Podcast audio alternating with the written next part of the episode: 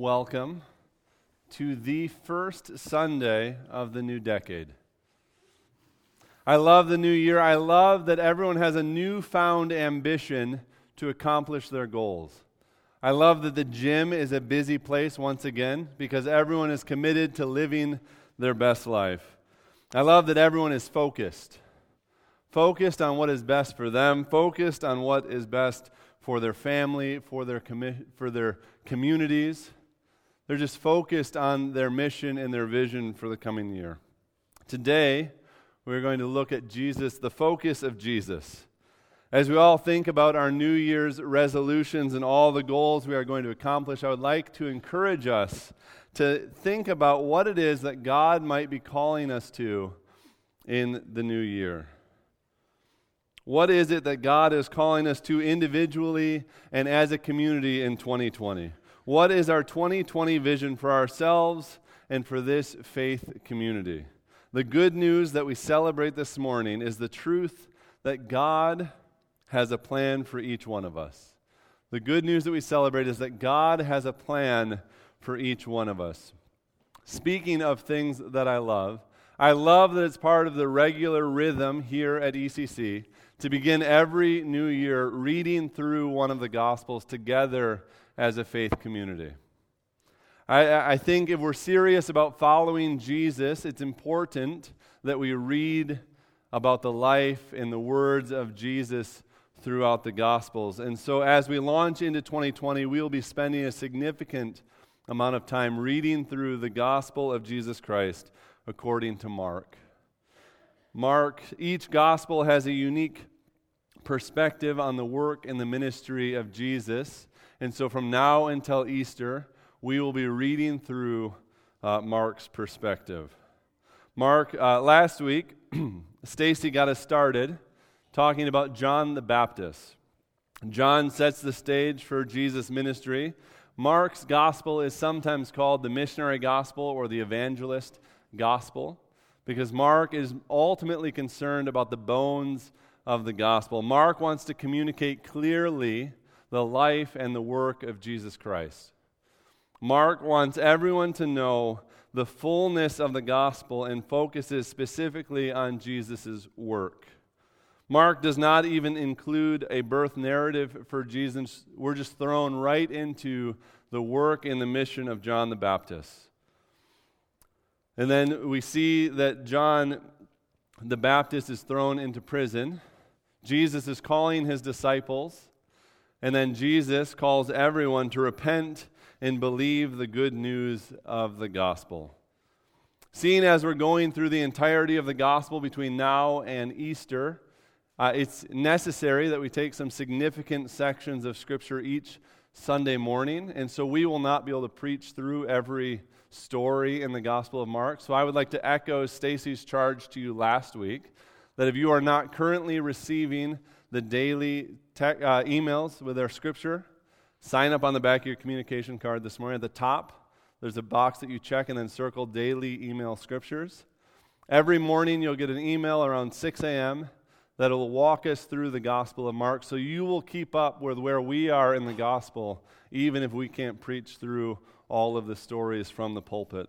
You'll at least get to see uh, the fullness of Mark's Gospel. Because if we're going to be a faith community that follows uh, the way of Jesus, it's important that we read the words and the message of Jesus.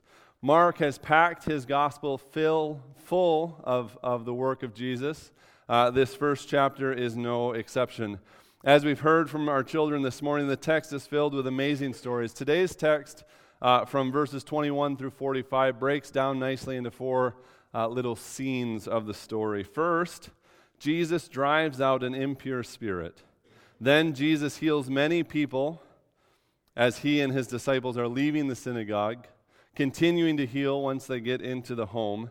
The next morning, Jesus prays in a quiet space in the morning. And then the first chapter concludes by Jesus healing a man with leprosy. So in verses 21 through 28, we have Jesus and his disciples entering the city of Capernaum. When the Sabbath came, Jesus goes to the synagogue to begin teaching, and everyone in the synagogue is amazed at Jesus' teaching because he doesn't teach like they're used to. It, verse 22 says that the people were amazed at his teaching because he taught them as one who had authority. You see, Jesus did not teach as the teachers of the law taught. He taught not quoting someone else, he taught of his own words. His proclamations were not quotations, they were his own proclamations. So that was the authority that he had, and they were amazed at his teachings. Then, the immediate result of his preaching and teaching that day was not harmony, but division and strife. We'll hear more about this, more of these divisions later in the Gospel of Mark as well. So we have Jesus teaching in the synagogue as soon as they get into the city. And then this man cries out in a loud voice. So I imagine the scene is much like this scene here, where Jesus is teaching and everyone is listening with undivided attention.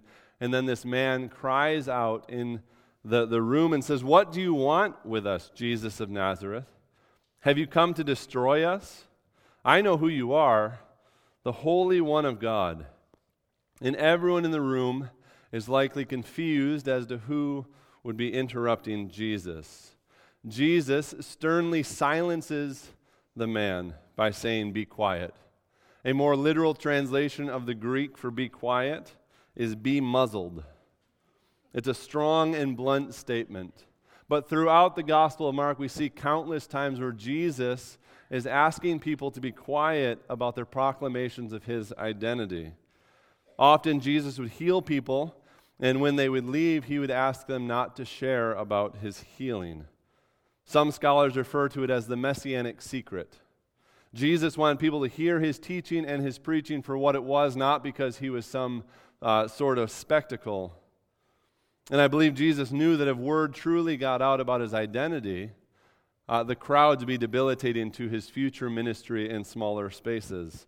Uh, we get a glimpse of it in verse 45. It says, Jesus could no longer enter the town openly, but stayed outside in lonely places. So, anyways, Jesus and his disciples, Jesus finishes teaching in the synagogue. They leave the synagogue and go to Simon and Andrew's home.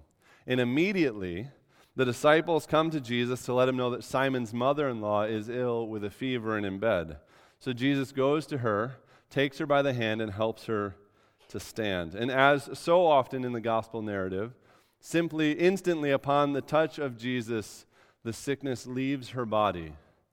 And she's very grateful to it and begins to serve Jesus and the disciples at the table. So we have Jesus healing the mother, and now she begins to serve them. And now, as the Sabbath comes to a close and the sun has set, people begin bringing all of the sick and demon possessed people to Simon and Andrew's house. It says the whole town was gathered at the door, and Jesus was healing and casting out demons. Every demon that Jesus would cast out, he would command their silence because it says they knew who he was.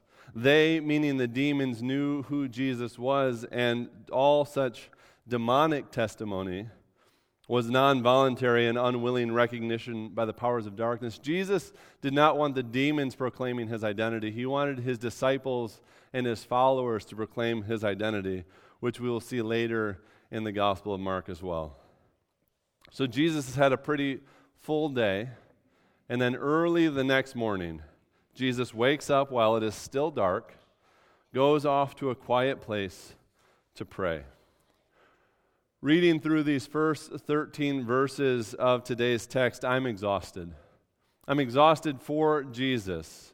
He just entered the city with his new disciples that he just called. He's preaching in the synagogue. He's driving out demons in the synagogue. He's healing people on the streets outside of the synagogue after he's taught all day. He's healing people in the home of Simon and Andrew. And then late into the evening, people continue to come and he continues to heal and cast out demons throughout the whole day. Throughout the life and ministry of Jesus, we see him spending time in solitary. It's possible that Jesus understood the importance of prayer and time spent in solitude, but it's also possible that Jesus knew that we needed to see him uh, an example of this rejuvenating activity so that we could follow him in word and deed. For me, Practicing the Sabbath and rest is one of the more difficult practices. I'm wired to always want to be doing something else, accomplishing the next goal or the next task. And the idea of resting or taking a Sabbath is one that doesn't generally get the priority it should. Maybe some of you can relate as well.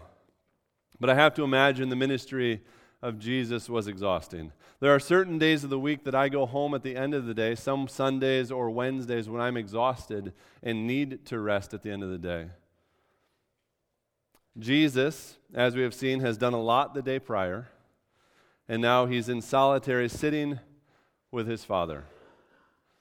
The quiet moment does not appear to have lasted very long, though, and if you have children, you might be able to relate to verses 35 and 36. Sometimes, I will speak for myself, parents need a quiet moment to regroup and recalibrate. But it seems that as soon as you find that hiding place, I mean, quiet place, you hear the heavy footsteps coming toward the door because everyone is looking for you. For me, it's in the laundry room because there's gummy worms there. Um, but as soon as you find the quiet space, they come and are looking for you. So it's early morning. Verse 35 says Jesus got up while it was still dark, left the house, and went into the solitary place where he prayed. Verse 36 immediately follows Simon and his companions went to look for Jesus. And when they found him, they exclaimed, Everyone is looking for you. I mean, I, I, believe that everyone was looking for Jesus. After the ministry day he had the day prior, healing and casting out demons throughout the town, I believe that everyone was seeking to find Jesus. Mark sets the stage for Jesus' ministry quite well in his gospel. Jesus has healed many people, cast out demons. And then I think that verse 38 sets the tone for the whole mission and ministry of Jesus. Although Jesus could have filled his ministry completely with healing and casting out demons, that is not what Jesus understood his mission and ministry to be. Verse 38 is like the vision statement for Jesus. Jesus says, to his disciples, Let us go somewhere else to the nearby villages so I can preach and teach there also. This is why I have come. Jesus has come to preach and to teach about the kingdom of God. The prophet Isaiah spoke Jesus' purpose well in Isaiah 61. It says, The Spirit of the sovereign Lord is on me, because the Lord has anointed me to proclaim good news to the poor. He has sent me to bind up the brokenhearted, to proclaim freedom for the captives and release from darkness for the prisoners. So it's early morning. Jesus is out praying with his Father. And Jesus has clarity for what his mission and his vision was. The disciples were distracted about what the people in the town wanted from Jesus. But Jesus knew that it was time for them to move on from that place. It's easy to get distracted by good things, but sometimes it's the good things that distract us from what it is that God has designed us for. Maybe in that brief moment of solitary praying with the Father, there was clarity that it was time to move on. I have three things on my to do list every day when I get to the office, there are three things that I intend to do before I start anything else. The first three things are pray for purpose and action throughout the day. Then I check my calendar, and then I choose today's top tasks. This is my way of calibrating my actions and my intentions with God's plan for me. It's easy to get distracted by the busyness of tasks in life. I could easily fill my whole day moving from task to task, accomplishing a lot without ever considering how God might have wanted to order my day. Unless I take time to sit with God in the morning and silence the competing voices in my life, I may miss out on what God is doing. I have a spiritual director that I meet with regularly, and he also helps me to accomplish this Christ centered calibration. One of the questions my spiritual director asks me often is what is the invitation from God in that? So when you meet with a spiritual director, you talk about your life, maybe some of the challenges you're going through, and, and their role is to help you see how God is working in and through uh, those areas of your life. And so, my spiritual director will ask me, What is the invitation that God is inviting me to uh, in some of the struggles in, or, or circumstances? It's been a fruitful relationship for me in continuing to calibrate my mission and ministry for what God has for me. Jesus was one with God, yet he still spent time in solitude praying with God. Jesus understood with clarity that to have clarity of vision in what his ministry and life was to look like, he needed to slow down and spend time with his Father. Instead of getting consumed with the busyness of what people wanted for Jesus, Jesus spent time with the Father to see what the Father wanted for Jesus. If you have a standard vision without corrective lenses, you have 20 20 vision. That assessment is a, an eye assessment at 20 feet. And so if your eyes are deemed standard, you have 20 20 vision. If you have 2100 vision, it means that you can see something at 20 feet that someone with standard vision could see at 100 feet. And I know as we enter this new year, 2020, we don't all have standard vision without corrective lenses in our eyes. But I believe it's possible that we can all have 2020 vision for what God has for us individually and as a community. Jesus shows us in today's passage that to have clarity of vision, we must spend time in prayer and in solitude. We must silence the competing voices that are all around us that are blurring our vision and focus on God's voice. I believe that prayer can serve as the corrective lens for our heart and for our actions in life. Jesus spends time in prayer with his Father, and he knows that it's time for him to move on from that place and continue moving the mission forward. What is it that God is calling you to in 2020? What is your 2020 vision for yourself, for your family, for this faith community? Have you spent time with God discerning what that vision looks like? As we embark on a new decade and a new year, I challenge us to spend time praying with God about what it is that He is calling us to. Maybe you have clarity of the vision that God has for you. How can you help someone else find their clarity? As we prepare to take communion this morning, I want us to spend a few moments in silence, asking God to speak to us. Ask God to show you the plans He has for you. Ask Him to show you what His vision is for this coming year. And then, after a few moments of silence, I will close this in prayer, and then we will celebrate together the Lord's Supper, remembering that Christ is with us. Christ is willing to guide our paths into 2020 if we allow Him. So let's spend some time in silence asking God to reveal His plans for us.